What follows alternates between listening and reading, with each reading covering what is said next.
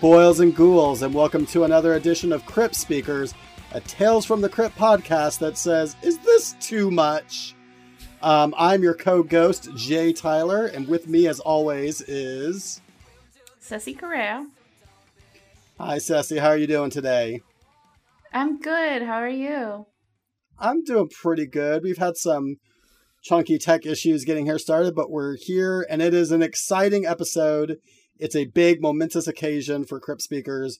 We have our very first uh, guest Crypt Speaker coming in into the crypt here with us. We've got our, you know, our setup for guests, our drinks out. You know, we're all wearing our party hats um, because we have with us a friend of mine, someone who I've done uh, his podcast with. He's the host of several pop culture podcasts. He's one of the most vivacious consumers of pop culture that you've probably forgotten about that I know. It's Phil Gonzalez. Hey, Phil, thanks for joining us. Hey, thanks for having me. Um, I, you know, for folks who might be listening to this who aren't familiar with your work, you are uh, much more accustomed to doing shows that are much more wholesome than the show that we do. Yeah, I don't usually uh, delve so deeply into the seedier side of pop culture. I mean, I do have a, a, a horror themed Yes. podcast, but it even it doesn't Yes. usually get this It's- it's a- lascivious. It's it's it's uh, based on the work of Del Toro, so it's a classier side of horror than we necessarily are talking about here. right. Um, but no, I I'm so excited to have you here. You're one of my favorite podcasters, one of my favorite online friends. Aw. So very excited to have you here with us today. It's great to Um, be here. Yeah, great. Um, before we uh, get into this um, something of an episode, I don't even know the proper adjective for it. Uh, I did want to ask you. So, you know, when we first started this podcast, we talked about our experience with Tales from the Crypt. Um, not to speak out of school or anything. You were a little bit older than us, but I was wondering what is your like what is your experience, relationship, like familiarity with Tales from the Crypt, both the show as well as the EC Comics like legacy that it was inspired by. Well, I mean, you know, like this show, it ran for so long. So it ran from like before I was in high school up through when I was in college. So it like it covered like a lot of my adolescence, but strangely, I didn't I didn't have cable. So the only times I was able to watch uh, any of the episodes, anything was if I was at a friend's house and we just happened to be around when it came on. But I also wasn't much of a horror guy when I was younger, so I I was I was a little squeamish. I was a little like uh, I don't know. I don't want to see anything too like too gross or too scary. That all came like later on in my in my life. Uh, but I did catch a few episodes in college and enough episodes that it completely biased what I always thought this show was because I only saw like Mhm. I always saw like you know like and all through the house like the famous like the really the really like Right. high quality ones that people talk about. So in my mind like Mhm. oh yeah tales from the crypt. It was it was uh you know like sort of a high like higher brow horror. It was it was like sort of the cream of the crop. Like oh you knew you were getting like a super great like tight 30 minutes of solid like star studded horror. This was this was this was like the, the pinnacle. It was it was past tales from the dark side. It was it was past monsters. It was it was past all of that. This was this was where you wanted to be. And it wasn't until later on in my life that i realized oh no there's a lot of really lousy episodes of tales from the crypt like not just in like how they're made but like just the the the plot and the themes and the source material could be pretty pretty lowbrow Right. And I think that yeah, I think that's all really um, on the nose with what our experience has been. Like all through the house is is, you know, and it's the second episode of the show. Mhm. And so like we're you know, we're in it, we're we have kind of mixed feelings about the first one, but we watched that episode, it's like, okay, we're in good hands. Robert Zemeckis directed episode.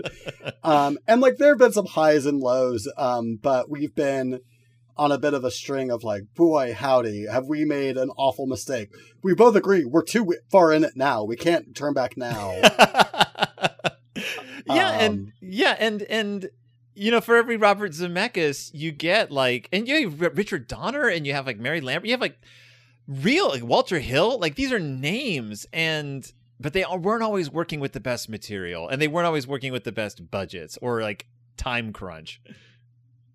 Right. Walter Hill, especially. We uh, the last Walter Hill episode was a real bummer for us. Uh, but yeah, like I think it it is a thing of like it's both the time crunch, it's the budget crunch, it's the how do you get through these stories in 30 minutes? How do you tell that highbrow style horror in Mhm. a condensed form like this? Um, so, um, but glad to have you here. Um, you are somebody who I really appreciate the opinion of. And when I asked you what episode you wanted to do, you said, I, w- I want to do four sided triangle. Um, and I asked you late, earl uh, earlier today, why did you want to do four sided triangle? and I and I and I'm honest when I say I don't honestly know.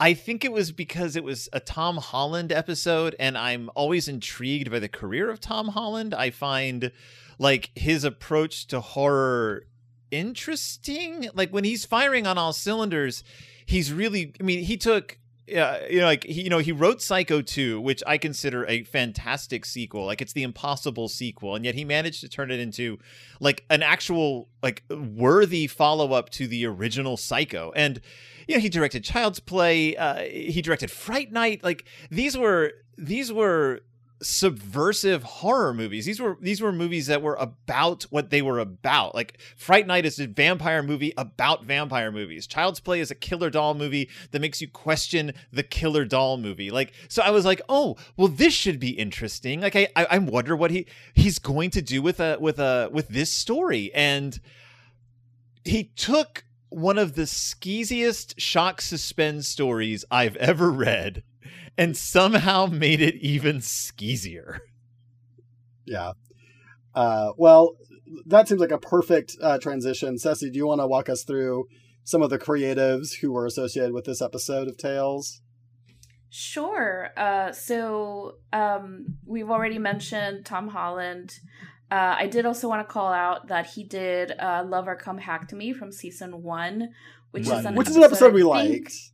Yeah, I think we both like that one. Uh, and he also has one more episode coming up uh, two years from now uh, in in series time in season four. We're in season two right now.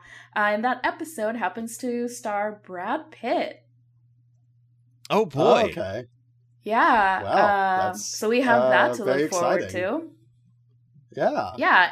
And I, Uh, I feel like we I, this should be obvious, but this is not the Spider-Man Tom Holland.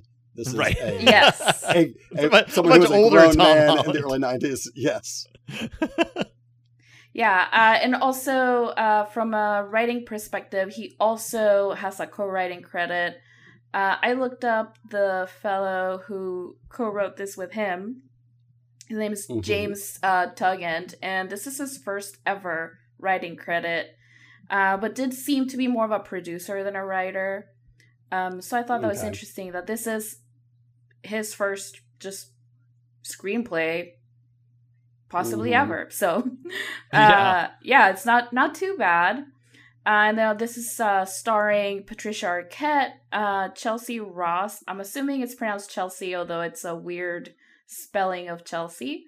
Uh, and Susan J. Uh, Blommaert, whom I honestly I'm not familiar with either of them. The only person I was familiar with is obviously Patricia Arquette.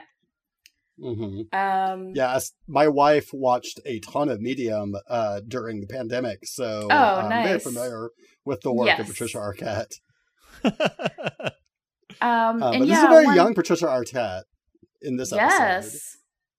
Yeah, I it's probably one of her earlier uh I was just checking that to see what she has done right before this. This is 1990. She's uh she just did a uh CBS school break special, The Girl with the Crazy Brother is the name of that one. which which we She watched does. in health class in high school. I was about to say, I've, I bet Uh, Phil can actually t- give me a synopsis of the girl. the with the girl crazy with the brother. crazy brother is about a girl played by Patricia Arquette who has a brother played by the guy from Parker Lewis Can't Lose, not the nerdy guy, but the cool guy. I can't think of the actor's name. It's about schizophrenia and what was amazing was in order to illustrate a, a boy with schizophrenia, they give him literally every possible symptom a person could have with schizophrenia and the entire sh- special just goes off the rails by the end. It's buck wild and uh and not exactly a very educational episode to watch on schizophrenia. Yes, Sure. pr- go with the crazy brother. right. So so that's that show. Um, but she had done she had done Nightmare on Elm Street 3. Like that was like her big her big breakout before Right. this. Like so she was a, li- a bit of a known quantity at this point, at least to horror fans. Right, I was to say so like within the horror world, she would be known.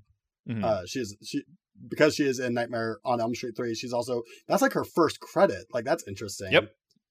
Um, Yep. And then yeah, like she's also of course in the Dokken's Dream Warriors video. yes. Uh, but this is a what this is like a few years before True Romance, which was really like right. let's put her out there. That's like let's see what she can do. And and then of course Ed Wood came the next year, and she was just amazing in that. So I know I love Right. Patricia Arquette. I think she's great. Well, and this is something that we we so like when you talk about like the, the star-studded episodes, like we watched an episode earlier this season that like the second episode of the season, or maybe the first episode of the season, had Demi Moore in it, like Mhm. three Yeah, months before Ghost one. came out. Yeah. Yeah. But but it's like right before Ghost comes out and she becomes the biggest star in the world.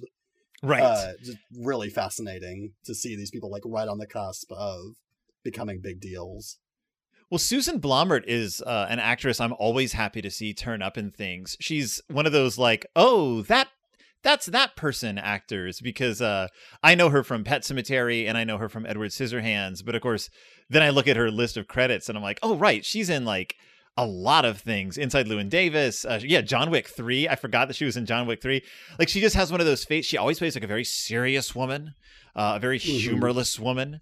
Uh, Very but, pinched features. Yes, yes. Uh, uh, but I, I she's uh, she's great. She's an amazing actress. She's just she's just one of those people who never stops working. Yeah. Yeah, we we've talked before about how this is a perfect like character actor, like, oh that person. It's usually Mhm. that guy, but in this case it's oh that lady. Uh, yeah, there's uh, a lot of character actors in this show. Um, so getting into the actual episode, I do have to say that uh, just as a content warning, uh, this episode does involve rape, uh, and it is quite uncomfortable. Uh, at least it was for me uh, to watch it. Um, Oh, yeah, co-sign that. Also the Yeah. the the response that the character has after the attempted rape was really weird uh to say the least uh so yeah i just wanted to start off by giving out that content warning that if you're uncomfortable with that topic maybe skip this episode Mm-hmm. Yeah, I think that's that's a hundred percent accurate to say that this is. I feel like we come week we're saying this, but like this seems to be a new low in terms of like just like is this going to make you say like this is this is too far like this this bridge we've burned it behind us and we've now are in it. yeah well and Um, i feel also so far when we've watched some of the episodes it doesn't get quite like this i think the worst that we've seen so far was in that demi moore episode uh, with her Right. jeffrey tambor where he corners her but he doesn't Mhm. quite get to this to this level of forcefulness uh Yeah. and it's not just it's also we'll get into it uh it, it it's not just one scene um No. but anyway No. yeah there's there's some some uh, questionable stuff going on here with consent um so uh but uh we do start with the crypt keeper as always being the best part of the show um he is uh deflowering a flower is there a better way to say that Yeah, I was gonna Depedaling. say that's picking Yeah. i think Yes. is probably be like the more pg way of putting that D- yeah, no, it's a an actual flower, but now I'm I'm I'm guessing that's probably the metaphor that they're going for. Uh, yeah no i think that yeah you you found the subtle imagery of tales from the crypt Yeah, exactly. I know writers who use subtext and they're all cowards. Um and Mhm. so yeah, the crypt keeper is just uh depedaling this flower, going she loves me, she loves me not. And then I think uh he says something about like blah flowers, what do they know? Uh, and then the Crypt Keeper proceeds to tell us that tonight's tale is a tawdry tale, to sh- sure to arouse the sickies amongst you with some heavy breathing. uh, and I thought, I thought it was a really weird choice of words. Those sickies amongst you. Mhm. Um, Sicky, yeah. This this one goes out to all, all my sickies out there. yeah. We we have to talk about the crypt keeper's attire. He's dressed up like a farm boy. I think that that's important too. He's wearing a plaid shirt and Yes. suspenders and a jaunty right. hat. yeah, Uh, so I whenever think he, the crypt keeper gets into uh, some crop prop comedy, I'm always a big fan one of that. yeah one thing i have been noticing in these uh recent episodes it's that whenever they they can give the crypt keeper props they have absolutely been doing it even if it doesn't relate to the episode at all but in this one it looks like it does um so Yeah, I'll this say- this is a little bit better Our our ongoing tracking of if the opening has anything to do with the episode, I think this one definitely passes that test at the very least. yes yes yeah add it Yeah, insofar as the as the as the episode takes place on a farm, I guess it's funny because I can Yeah. imagine them. I can imagine them just being like, "Okay, we've got this episode. Uh, How do we make the intro funny? Like, how can we?" How can we set this up with a wacky puppet? Like, what can we have him say that will in any way prepare you for what's going to happen on screen in about a five I, minutes? I do. I do like again this line about how it's sure to arouse the sickies amongst you. Like that is as close as this show gets to a content warning of like, listen, if you if you aren't down for some real uh gnarly shit, get out now. This is the time to to get away if you can't de- if you can't hang with the sickest that this show's gonna get. Well, plus, I mean, it, it tries to have its cake and eat it too because it says like if you if you you know like if it, it's it's implying if you, if you're into this, you're really messed up. But then like the way Holland films this whole episode just has the camera crawling all over Patricia Arquette, like yeah. it's uh it's very much like. It, it's very disingenuous, I guess, if that's their approach to this. Which, because I mean, it's it's trying to tell them a, a pseudo moral tale while also appealing to the prurient interests of the audience, which I just like. It's it doesn't quite square, in my opinion. Right. And and as you said, Tom Holland is definitely a very like knowing director. Like he knows what he's up to at any Mhm. given time. Like it's not like an accident. But yeah, like right. getting into it. But yeah, like I think that that's a very key point. Like they're they're telling you up front, we know that this is that what what's going on in this episode is not above board. Mhm. But you like that, don't you? right.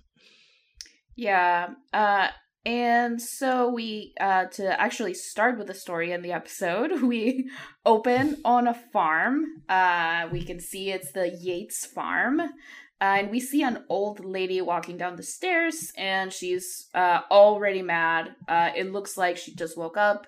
Uh but like I said, she woke up pretty much mad already. Uh, she stops to try to smell, uh, see if she can smell some coffee, and she gets even more mad when she realizes that there is no coffee uh, ready for her on the stove. Uh, and immediately uh, she yells, Rachel, where's my coffee?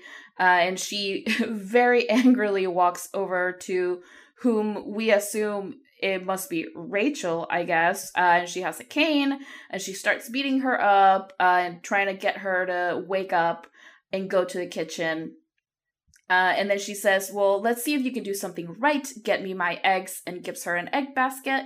So, presumably, Rachel walks over to the kitchen coop uh, to pick up eggs.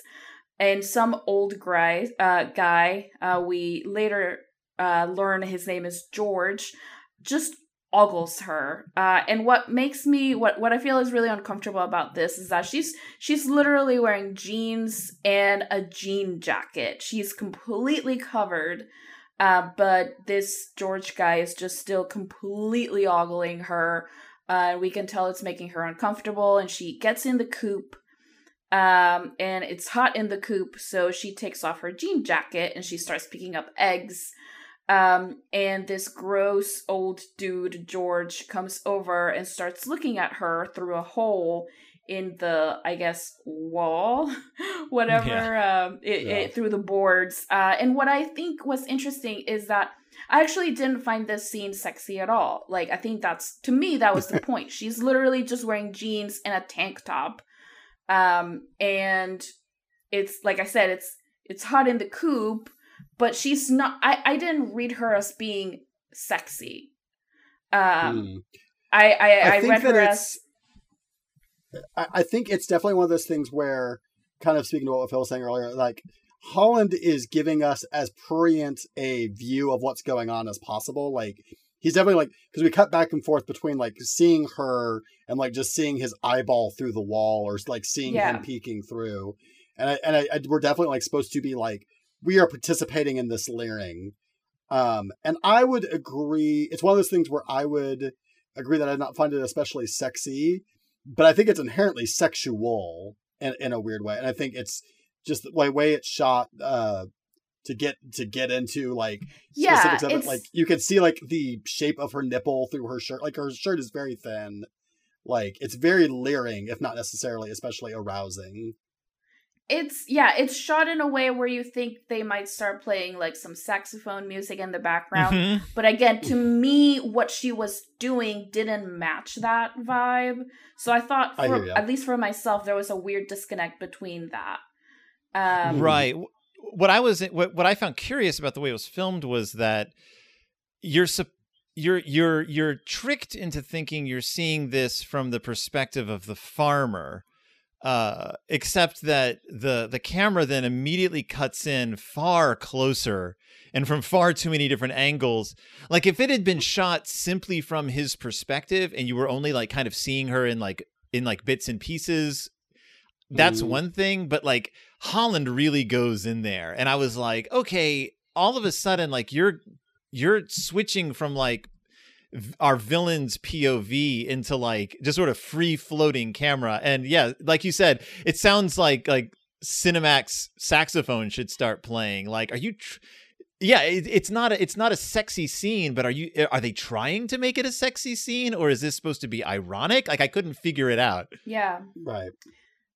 Um, and so, so yeah, she starts picking up the eggs, uh, and then eventually she realizes she's being watched.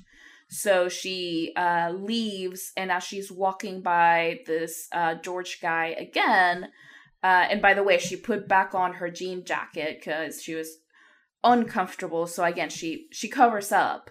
Uh, and as she's walking by this guy again, he says, he he doesn't even say anything, doesn't greet her by her name, doesn't say good morning. He just says, "Milk the cow."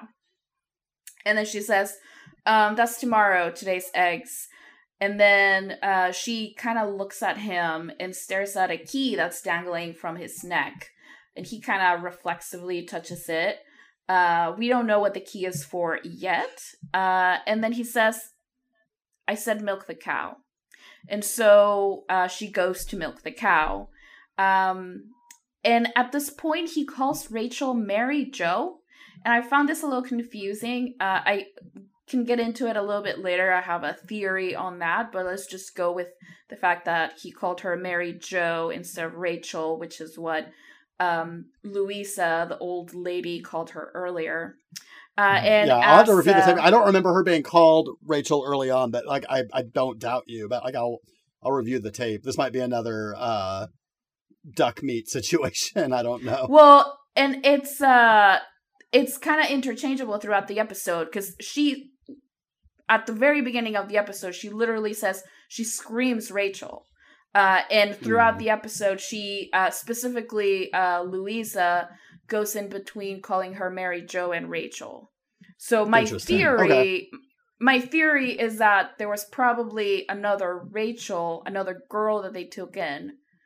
Um and I think. So this is not the first time they've basically taken a girl captive, yes, as we'll get I think that's Right. kind of what it's supposed to be kind of alluding to. Uh, but Mm. I just thought uh, I was like, wait, so what is her name? Um, and so she is milking the cow, and George comes in uh, and calls her Mary Jo uh, and says, "I'd like to talk to you." Uh, and like immediately, you get a very just bad, bad vibe going on. He gets really close to her, and she's like trying to get away. Um, and he says, "Look, I just want to talk to you." And he tries to grab her, uh, and then she throws uh, the milk bucket at him and tries to run away. Uh, and he says, "Look, if you don't do as I say, I'm gonna call the police on you and tell them that I found you outside. Uh, it was something like I found you outside a convenience store or something, kind of alluding that maybe she has uh, some sort of uh, past that she's trying to run away from." She Mhm. says, uh, "Call the police. I don't care. I just want to stay away from you." And then at this point, uh, the old lady kind of starts to hear uh, Mary, Mary Jo, Rachel scream, uh, and um, she comes over to try to see what's happening. Uh, and at this point, uh, George freaks out and he smacks Mary Jo Rachel over the head with a glass bottle. She immediately falls on the floor, uh, and then blood comes out of her head. Uh, and she pretty much looks dead. At which point, uh, George tries to cover up her body with some hay.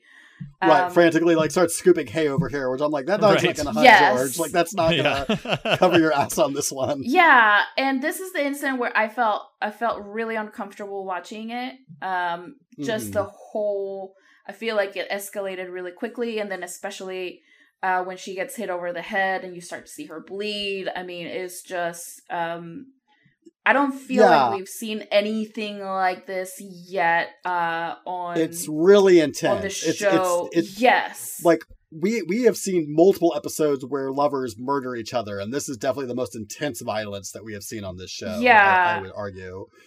Maybe mm, I say maybe three's a crowd. Like the the murder scene in that might have a uh, a stronger component of violence to it, but but they're fairly. But this is just so explosive, like and like right out the gate. Like there's no build up. to it yes, really. Yeah. Um, the other, so I'm gonna slide in here because I think that this is relevant, and I might do this more again because I've actually found it very enlightening. So I read the original comic story that this was based on, and it's worth noting that in that comic story, there's a lot of like him like sort of socially pressuring her and like kind of like basically like constantly propositioning her verbally, but there's no moment of physical assault in the comic. Certainly not to this degree. There might be some touching, but there's no like moment where he's like grabbing her, and certainly no like head injury moment. So that's important to.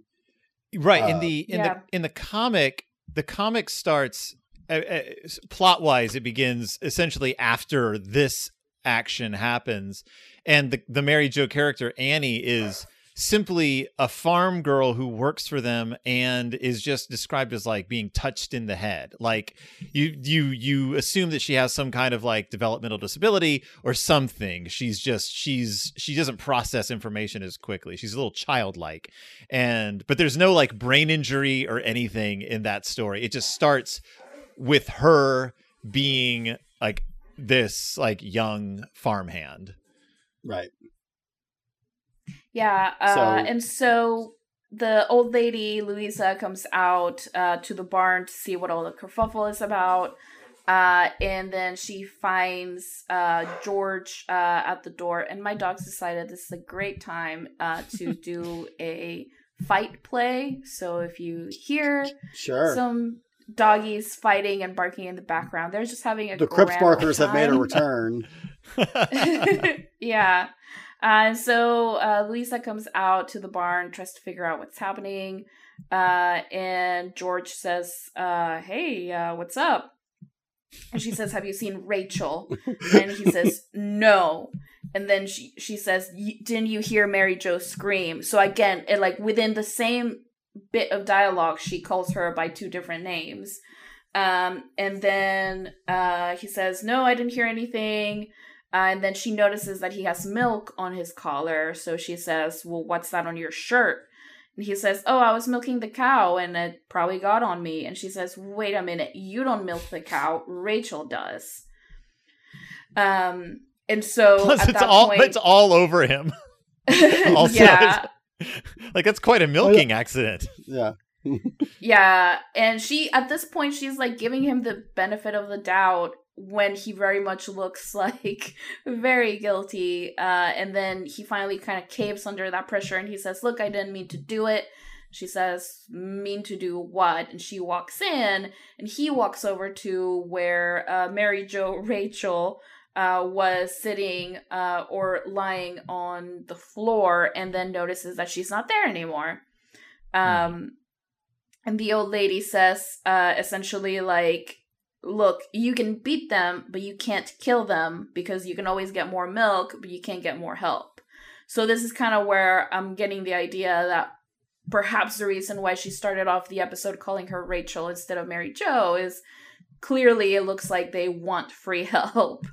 Um, Yeah. Right. And Well, Yeah, and, it, and I, I, I think it's established at this point that basically, like, they're blackmailing. Like, the whole thing is that he's just like, they found her, I think, robbing a convenience store or something, and they Mhm. basically like took her captive. It's like, hey, you come work for us, or we're gonna call the cops. And so she's like out on their farmland. That's like really like isolated. She has no way of getting out, and so she's basically she's basically their slave. Mhm. Um, this is all sort of communicated very like through very like passing dialogue. Um, but it's this thing of like, yeah, I'm like in her like comment here about like you can beat them, but you can't, you know, kill, kill them, yeah. Yeah, Yeah. Uh, and- real wild.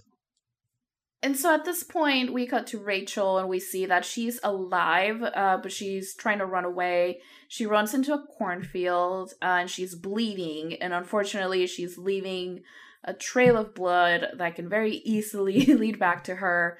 Um, and so that's exactly what happens. Uh, Louisa and George see these uh, little droplets of blood and start uh, following it. Uh, in the meantime, Rachel finds her way into a cornfield where she sees a scarecrow clown. So it's like if you wanted to take a scarecrow and make it even more creepy, you would make it into a scarecrow clown. Um, Again, this is one of those things where like reading the story was very illustrative. That actually is pulled directly from the original comic. That it, it is also a like a scarecrow Nice. wearing a clown mask for some reason. So like I think that that is probably like the central imagery that like Tom Holland was like that's creepy. I like creepy like Jungian imagery, like the scarecrow crown combination, like taps into not one but two weirdly inhuman things. yeah. Uh, Uh, and what's what's great about this though is that as she is lying on the floor and she's kind of uh, it looks like she's about to faint. Uh, the clown moves and it extends the hand uh towards her, almost as if he's trying to help her up. And Right. when that happened, I have to say I absolutely popped for it. I was like, hell yes, we have a clown in a cornfield. Maybe it's like some sort of ghost. Maybe it's like a supernatural type of thing. I was starting to think maybe this monster is gonna avenge her. I was on yeah, board. Phil, just so you know, this we are point. starved for any like supernatural aspect of any of these episodes. because Yeah. they're few and far between. So the moment anything unusual happens in any episode of Tales from the Crypt, we geek out for it. So yeah, yeah, you think Tales from the Crypt, you think a lot more like ghosts and like and like goblins than uh, from looking at the the episodes that they did. Remembering that like EC Comics were mostly just like these like weird morality tales. Like they weren't necessarily about the ghouls were the intro- were the people who introduced the stories. 9 times out of 10 it was just gangsters. Right. Yeah, or or and that's people doing honestly, insurance schemes. Yes, because we all know just how fun and interesting insurance schemes are. right. you know what's funny Um, is uh, I learned that from doing a Berenstain Bears podcast for years because half the chapter books are about insurance schemes. Wow, I didn't know that. yep. And so, uh, yeah, so after this uh, creepy uh, scarecrow clown tries to reach for her, uh, she collapses. Um, and so Louisa and this uh, old, uh, gross dude, George, finally find Mary Jo slash Rachel. Uh, she They find her that she's okay, but she's passed out. Uh, and so George immediately Okay says, is, is a generous term for her state. She- Yeah. she is alive. Um, and so so George says, like, look, uh, whatever she says, like, don't you go listening to what she has to say because she had a blow to the head. Uh, so obviously he's um, he's afraid that she's gonna rat him out. Uh, but then she doesn't. She wakes up and then she says, "Where's my man?" Uh, and she starts mumbling some stuff, and then she says, "I want him to make love to me, but he wouldn't." Which is really weird. Uh, so I guess we kind of are left to infer that she thinks that the scarecrow clown is her man, and she's kind of in love with it. And she was really hoping that they would have sex together, I guess. Uh, which Yeah, is sex like in a a cornfield, really just everyone's dream. Weird. It's a weird response to being uh hit over the head after being almost well not almost after being sexually assaulted. Um so this is another thing that I find really just a weird choice.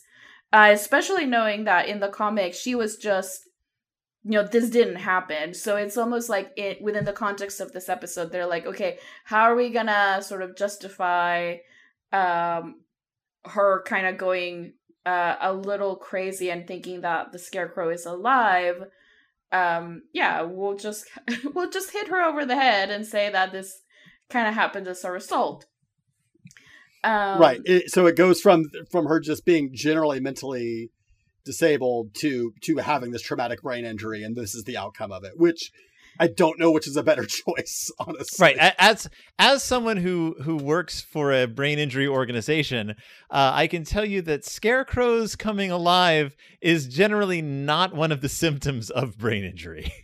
Yes. Yeah, uh, and so we cut to dinner time, and Mary Jo slash Rachel is making something unclear what she's making. She's making brown goo, I guess. Um, Country and food. her demeanor is completely different. She is happy and bubbly, uh, which again I just found really unsettling uh, after what we just saw. Uh, and she has a um, big hole like on her jeans, presumably from the kerfuffle earlier, uh, and it's right by her butt. But again, it's not sexy. It's not you can't see you literally can't see anything. It's just literally a hole on her jeans on her butt. Um and george looks at it and he's like oh wow hole on the butt? Oh my god that's like totally my kink. I'm really into it. Um and so he goes over and is totally being creepy again smells her and he says ooh you smell nice. And she says oh thank you. I found some honeysuckle and uh, rubbed it all over myself for my man. And he's like, "You ain't got no, you ain't got no man." And she says, uh, "I do too." And he starts kind of trying to go for a kiss, and she's like, "Uh, what are you doing?" And he's like, "I'm just trying to be friendly." Which is what every guy says whenever they send you an unsolicited dick pic and you don't like it, and you're like, um, no thank you and then they're like uh look i was just trying to be nice to you okay and like i mean really? like That's what guys say. As, as someone who's never been on the receiving end of a dick pic, I can't imagine that's the defense of like, oh no, this is me being nice. I'm like, no, it's not. oh I can't imagine how you- 100% yeah if like oh you you didn't appreciate it i was trying to be nice to you by sending you this unsolicited dick pic uh, I was showing you my penis, something everyone wants to see, I imagine. Uh, and so right when he's uh trying to be friendly towards her, um, she says like, "Look, I already have a friend like that. Uh, he doesn't do that to me, so you better not." And he's like, "Oh, well, he's a fool." And at this point, uh, Louisa comes in and she's like, what are you two talking about? And immediately, uh, George flies over to the other side of the room and he's like, I was Right. not trying to do anything or You might as well anyone. have grown a pair of wings and like literally flown away from her. Yeah. Yeah. And so uh, she's like, Oh, I was just telling George here not to get friendly with me because I already got a friend like that. Louisa says, Uh, what do you mean friendly? And George totally gaslights her and is like, Oh, you know, she's just talking about her man that totally doesn't exist. And so Louisa says, like, what what man are you trying to talk like who are you talking about? And Rachel's like, Oh, well, you know, he's really tall and he looks like a clown and he's made of hay. um, she doesn't she doesn't say the made of hay part made made of hay, uh, but she does say that he's very tall. Um and she's like, and now I'm going to get him to make love to me. And it's like, okay. The fuck? Yeah, the uh, the amount of times that the term "make love to me" is said in this episode uh, is really uncomfortable. A lot yeah. of times, it's said a lot of times. In the, it's. It, I think it's worth noting that this point, at this point, the the script is very nearly word for word the comic. Uh, this whole scene is definitely like word for word, like what the kind of conversation they're having. Ex- except for the names and made love, she says like getting friendly. That's as much as she says. Right. Like, but it's it's heavily implied. That's what she's referring to in the comic. Yeah. Uh, but in the comic, and I, I think this is also worth noting, in the comic, the wife is she's older and she's stern but she's never being shown being cruel to the Mary Joe character. Uh, she's she's angry at her husband a lot, but she never right. hits the girl. And in fact, when she's like, "You have a, I have a boyfriend," and she's like, "Well, I'm glad you have a boyfriend," uh, but mostly because she's just like wary of her husband's actions, and that comes into play at the end of this. The fact that this woman doesn't ever do anything to deserve any sort of poetic comeuppance in the comic. Right. And I think that that's I think that that is a choice on Holland and his co-writer's part to mm-hmm. put hundred percent of your sympathy on Mary Jo in this right. scenario. Yeah, in the uh, um, in the comic, the husband is a lot more. Well, they make him. They they they choose to make his character a little more like slow witted in the TV show. Uh, mm-hmm. in the in the comic, he's just a guy. He's like a guy with a mustache, and he smokes a pipe, and he's just like the the man of the house, and he's inappropriate and he puts he's he makes puts advances on this young girl and uh but you don't ever get the sense that he's like he's not aware of what's going on. He's just a he's just a creepy jerk. Um right. so yeah so holland and the, the screen other screenwriter definitely made like uh, they made choices in how to adapt this. Yeah um and so louisa uh turns to george and then she says well she's crazy uh, which means we got free help for life. Because uh, who else is going to take her in? And George is like, mm-hmm. fuck yeah, she's going to be here forever. He's like, super looking forward to that. And she's like, she doesn't say it, but essentially, like, she looks at him kind of like, don't be so happy about it. Like, um, you're kind of uh, showing your hand here. She just right at this point, very much an open secret secret between the two of them. His excitement about yeah. around and why he's excited. And again, she's just she just kind of ignores it, uh, even though he's being right. very transparent. Uh, and then it's nighttime and everyone is asleep, and George is once again uh, dreaming about Mary Jo slash Rachel uh, picking up those eggs. Uh, all I guess sexy like like how dare she pick up eggs? Um, so again, I guess just like picking up eggs is really like his thing. Um, and he he works himself up uh, into a lather and says um, and sees Mary Jo uh, running out, uh, just just running out outside in her now nightgown, uh, just going woo, uh, and it just it seems like she's having a lot of fun on her own. Um, it almost seemed to me like she was playing hide and seek with an invisible force, and I was hoping that it was the clown, uh, but then it wasn't. Uh, so this just disappointments all around. Um, and he goes after her. So he's like, "Why is she having fun without me?" So she goes uh, to see the scarecrow clown boyfriend, um, and she's like, "Hey, look, I changed for you. Do you like it?" Oh my god, I feel so bad for you that you're here all alone all day. I see you watching me from, I guess, all the way over here in the middle of the corn. Um, He's got good eyes. Yeah. And she puts her arms around the scarecrow clown man and tries to kiss him. Uh, at which, which point George uh, looks at her and he's like, "Oh my god, she's so dumb! Like she literally doesn't know the difference between a real man and a scarecrow. So he goes over there and he essentially tries to be like, "Look, I'm going to show you what a real man is." And tries to kiss her, but she's like, "Um, excuse me, no, you're not made out of hay and you're not wearing a clown mask. You're totally not my type." Um, and so she yeah, she just gets away. And then we cut to the next day and we see Mary Jo again, all dressed up, uh, really nice. She's got uh, a cute skirt For- uh, type I would of. say for uh, being for being a captive on a, a remote farm, she finds a new outfit somewhere. Like, I don't know if Yeah. this is supposed to be Luisa's oh old yeah, yeah. I never thought about that.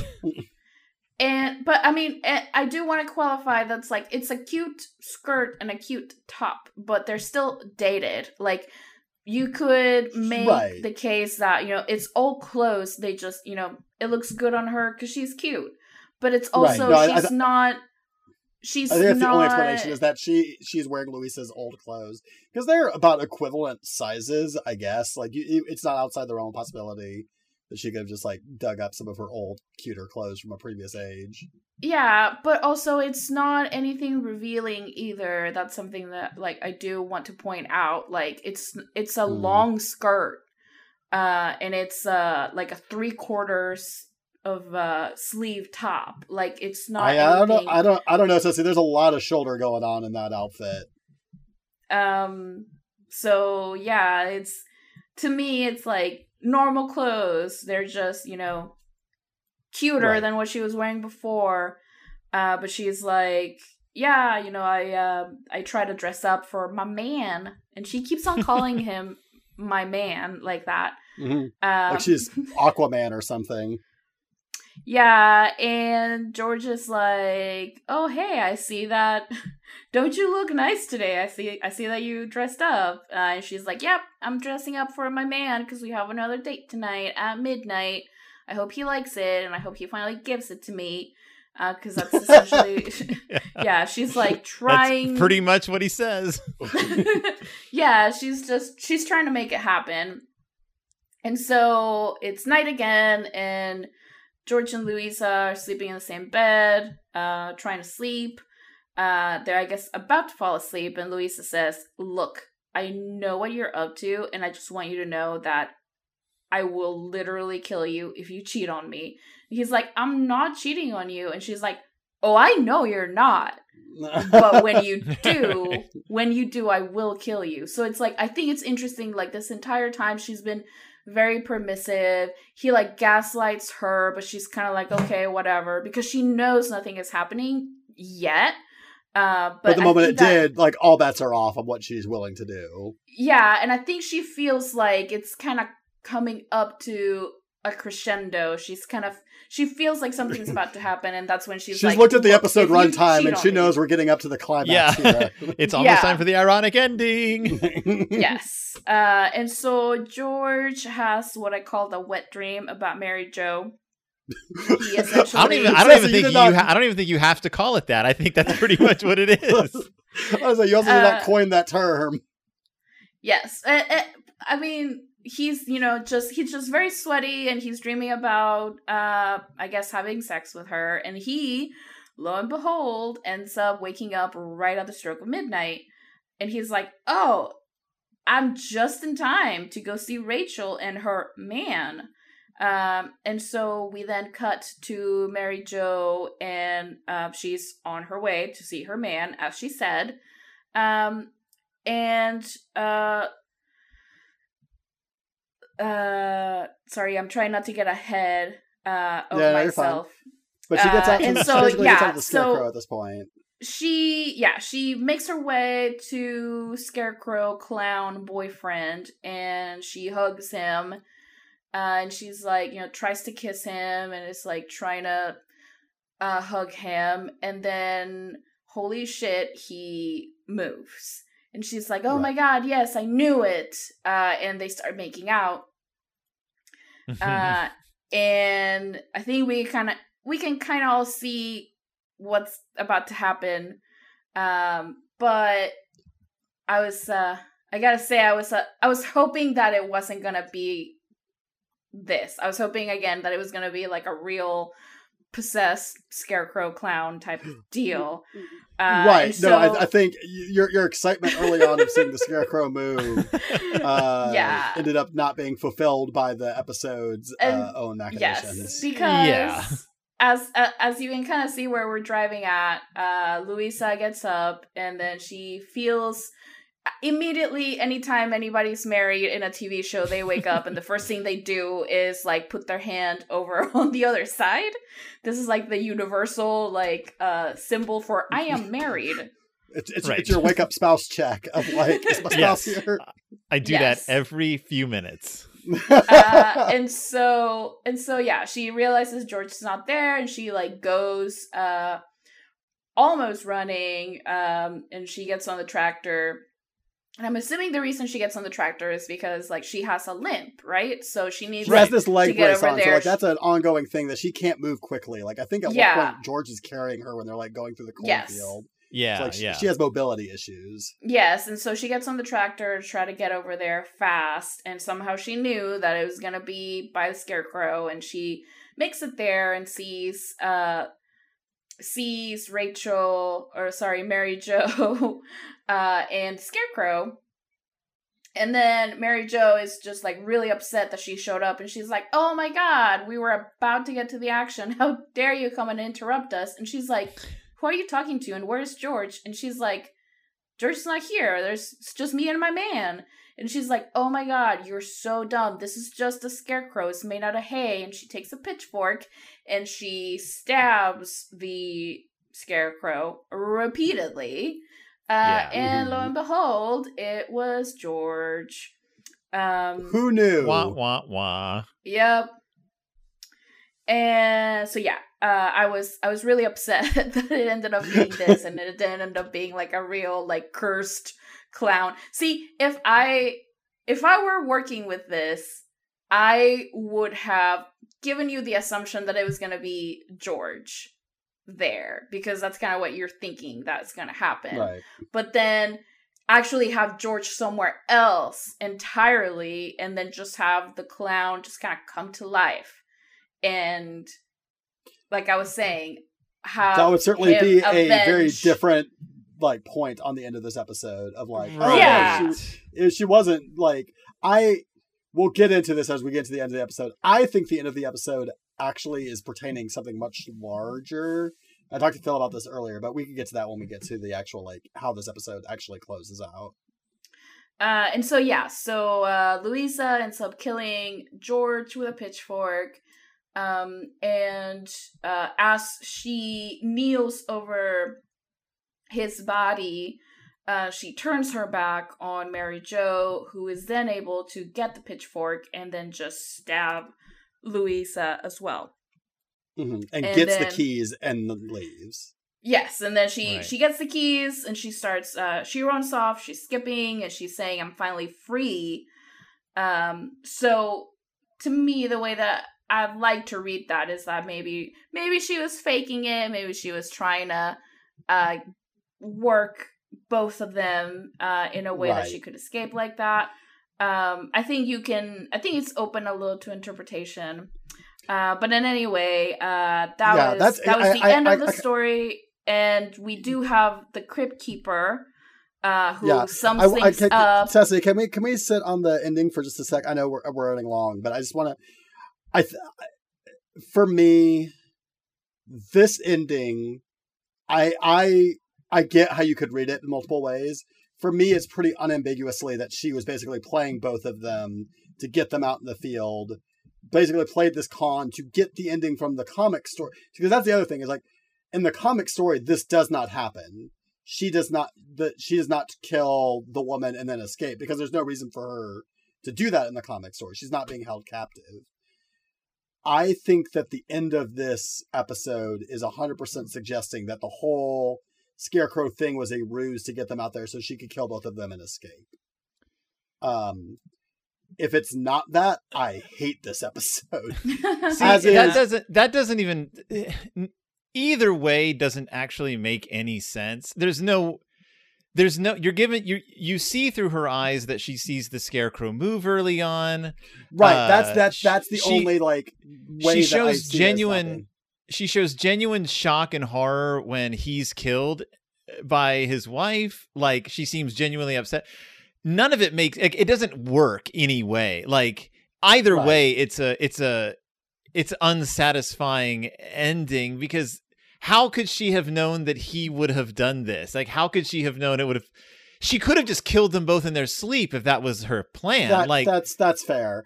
I I think for me though, like like I was saying, I think that that's it's it's a it's it is such a deviation from the story that is in the comic that I have to think that there's some motivation behind why they end it this way. Because the alternative is that when she kills Louisa, she just has like this moment of clarity of like, oh, this is my chance to get away, and then does. And then I don't know if the implication is supposed to be other with the way that she's singing and the way that she's leaving, and she's singing about being free at last. If like the implication is like, oh well, so the head injury has caused her to be this dangerous lunatic at this point. like I think I think they just wanted to kill another person at the ending and didn't really give it a whole lot of thought by the time that Mm. came around because again none of it no, none of it in, in the comic she she goes to the scarecrow the wife follows them out there and she's like this is my boyfriend and the wife is like oh you poor thing this is just a scarecrow look i'll show you and she takes the pitchfork and she stabs the scarecrow legitimately just to show her it's just a scarecrow and then the husband dies and that's it. Like and then it's like the end. And you're like I ironic I guess. Like it's not even like that great of an ending. At Right. least in the TV show you get two deaths? Like it's it's really weird and unsatisfying in any case Hmm. Interesting. I, I, I just, I, I, I guess I'm just the odd man out here. I'm think I'm finding this ending really strong. I, I in terms of like having a satisfying catharsis of they're both like this, these this abusive couple gets their comeuppance and she gets away. And like, But she don't doesn't. have- She's going to jail. Like as soon as anyone finds these bodies out in the field, it's like, oh, it was probably that woman who worked there who stabbed both of them with the pitchfork. But I don't think anybody Like, knows that she's there. Like that's the thing is that because she was taken hostage and they were holding her like like, hey, if you you know don't do what we say, we're going to call the police. I don't think anyone knows that she was there in the first place. And we also don't really know what time period it is. So it Well, I could mean, that's be always an issue with this show. right. Yeah, like Some- do they have fingerprinting uh and like are her Or- yeah. fingerprints gonna be on the pitchfork Sure. enough for someone to be like, "Oh, was it um oh, it was this person that that killed them both." Um and Yeah. then even at that point, could she like she could uh conceivably plea that um it was self-defense. Right. And she had at the very least she has a head injury to kind of prove that she it's was true. uh being held there against her will. So yeah i mean from that perspective i did think about the ending thinking that at least there's a little bit of a revenge going on there from uh the fact that they're keeping her there. We don't know how long she's been there. Um obviously you know they're keeping her against her will. Louisa is beating her with a cane this guy tried to um have his way with her forcefully uh, and then what I found most disturbing too, and, and again, this gets into this like more ideas around consent. Uh, uh, like he dressed himself up as as a clown in order to fool her, uh, to have Mhm. sex with her. So again, like I would consider that rape as well because Mhm. Right. Yeah. This She this w- episode has multiple different methods of non-consensual Yes. sex. Yeah, and so yeah, from that perspective, I do I agree with you. I felt like at least there's that revenge element there, um, where she kills them. Well, she only kills Louisa, and Louisa kills George. But you know, they're they both do get their comeuppance, and she's able to run away. But what I, I what I do find a little disturbing is her reaction to having survived the blow over the head and the sexual assault was Yeah. very weird and unsettling to where she kind of she becomes kind of bubbly but then also Yes. really obsessed with sex like uh, and I, I actually think that's really Which interesting again, because like Phil, as our expert, is is not typical responses to. Well, Yeah. what I was going to say is is if if like if after she killed Louisa, if say her whole affect had just gone completely right. If she flat, dropped the mask, that would definitely communicate that. then I would have been like, Yeah. oh wow, it was a ruse all the whole time. But because she keeps acting like a like a like a bubbly little like child afterwards, I'm like, oh wait, what is that? yeah, Yeah. That's, that's, Just- that's a fair criticism. Because now you're just some poor like poor woman with a brain injury wandering through a cornfield at night. I'm like, now what?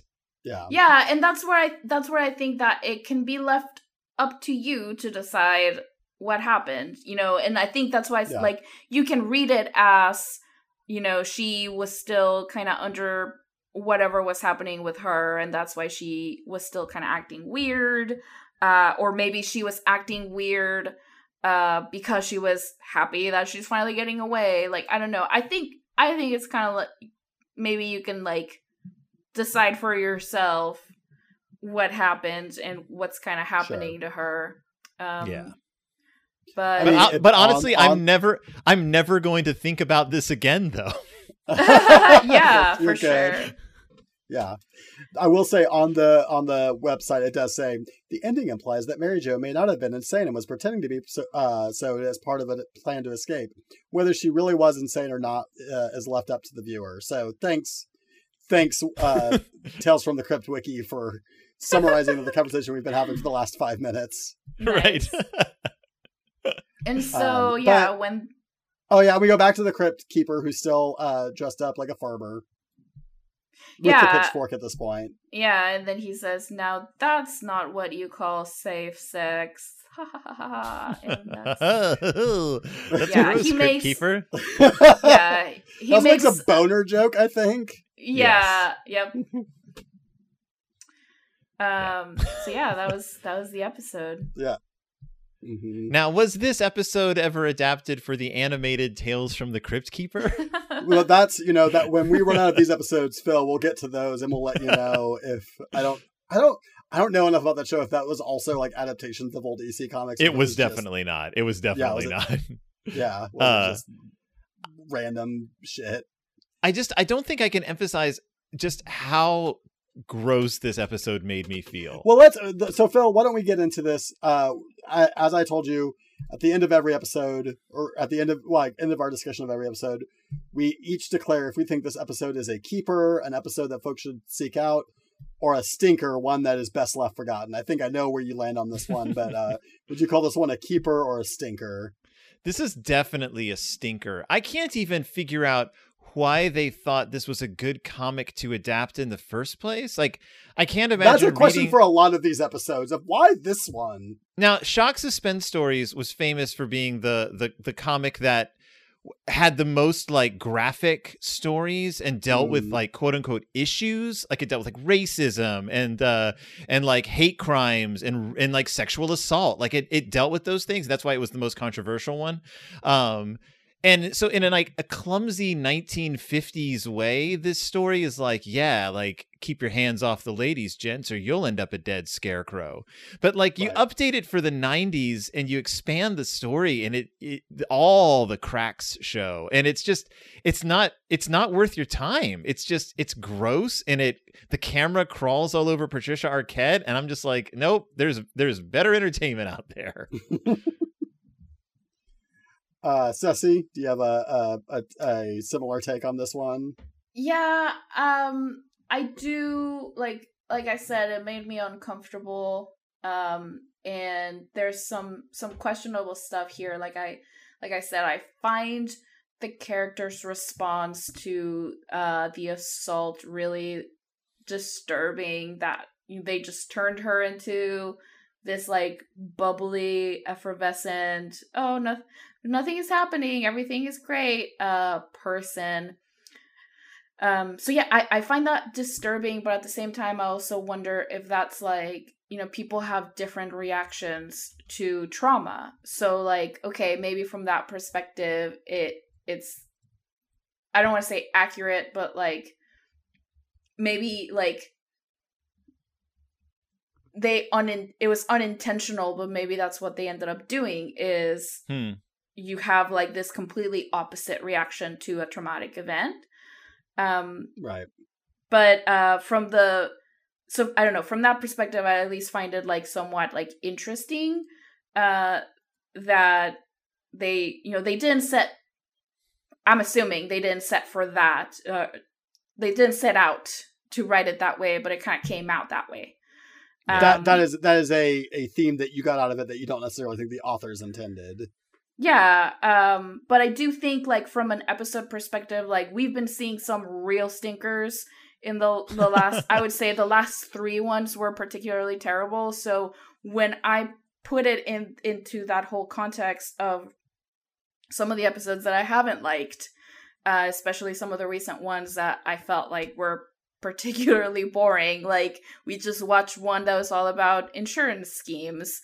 Um, from that perspective, I would say that this one is a keeper, just from the perspective that this was a very um, contained story. Uh, and mm. I keep saying it every time, pretty much, that we watch an episode. It's like, I think that they struggle with 30 minutes in order for you to tell a story in 30 minutes and actually feel something for the characters. Like, uh, we watched one. Um, uh, what was it called? The one with Teri Hatcher, where essentially oh, within the in thing less, from the grave. Yes, in less than thirty minutes, uh, Teri Hatcher falls in love with a photographer and literally moves in with him like the day they meet. Uh, and then he falls in love with her so much that he gives her this like necklace that's like the a charm that essentially turns him later into um, a zombie. Uh, and this all happens literally within like two days and 30 mm. minutes and it just feels so fast and so rushed that like at the end you're like okay well that's something that happened and it doesn't feel like it has there's any like emotional like connection to it whereas like here in 30 minutes um i feel like you do feel for mary jo you want her to get away from these awful people and then when these uh, awful people do finally get their comeuppance, it's like it does feel like fuck yeah, like hmm. like yeah, you're getting what you deserved. Um, so from that perspective, like I do feel like at least at, at least it's not a bad insurance scheme.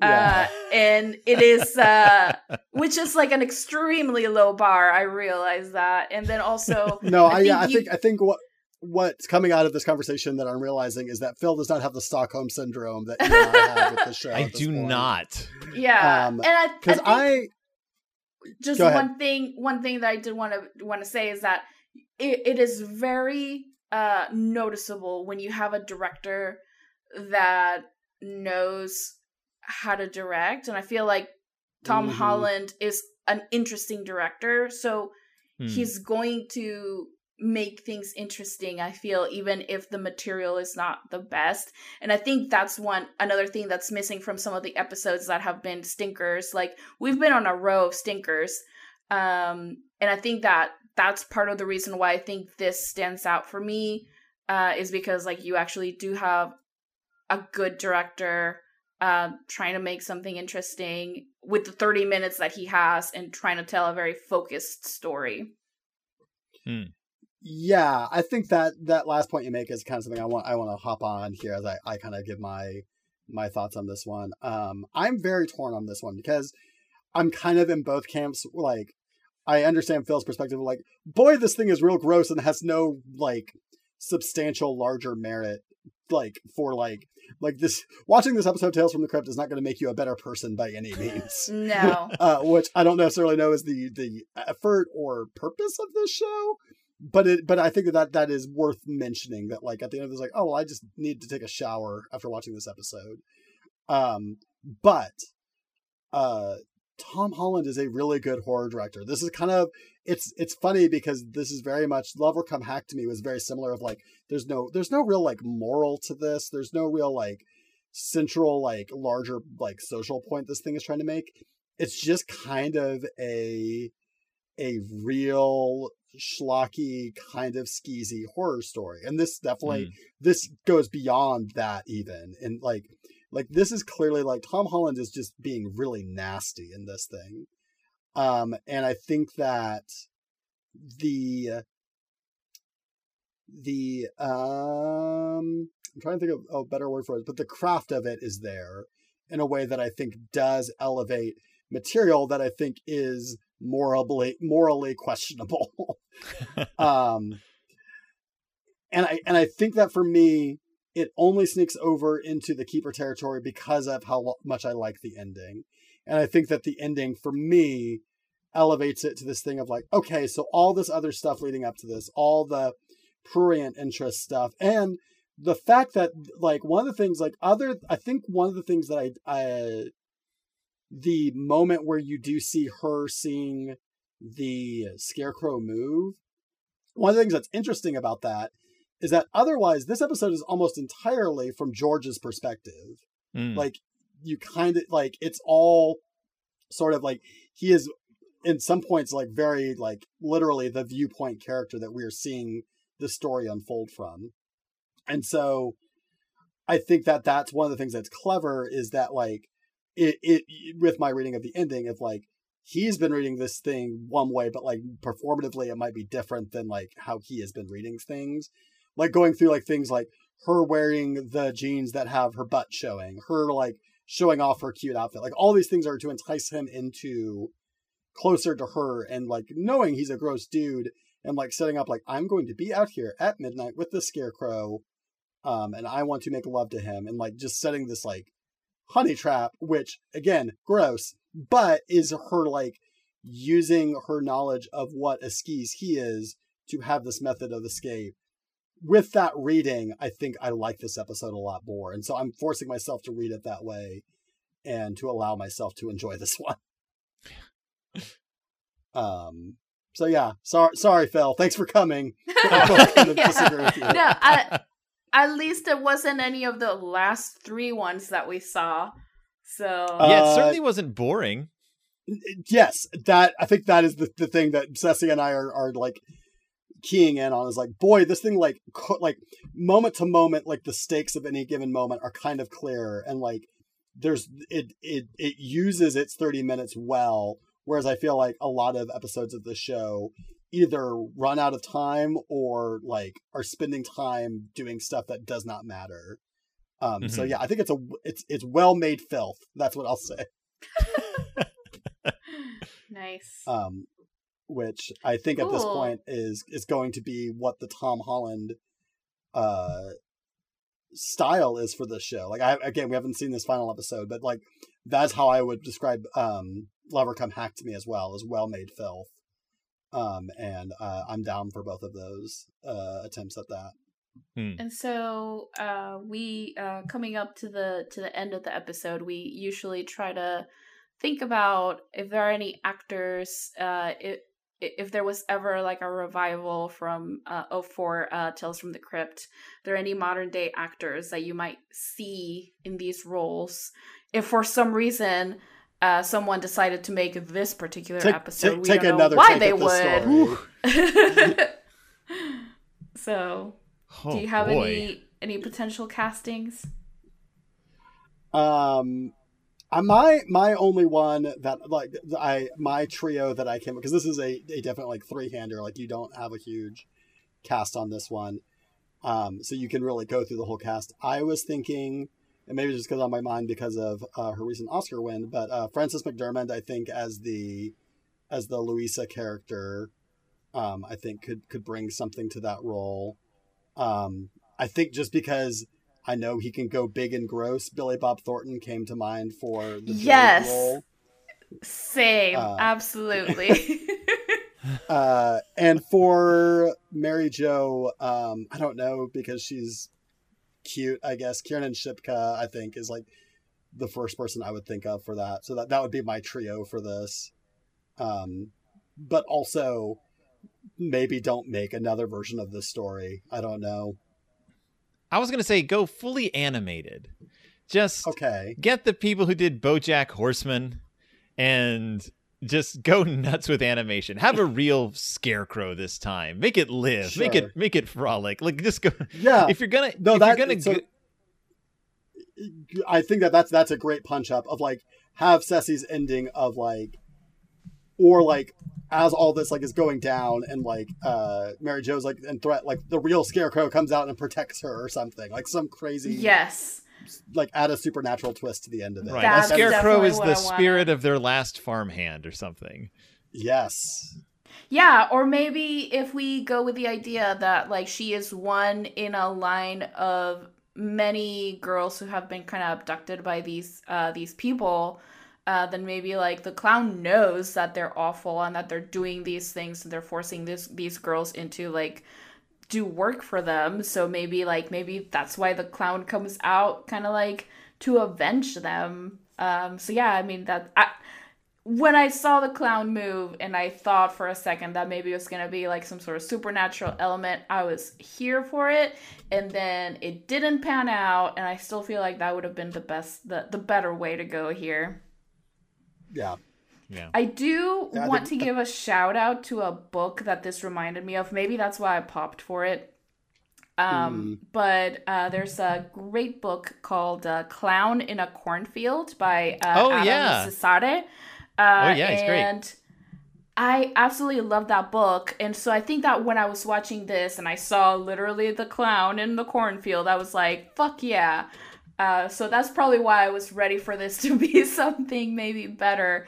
Uh, so I would say that uh, instead of instead of watching this episode, maybe go read a clown in a cornfield. Is much read a better book use of your nerds time. read a book, why don't you? uh Yep.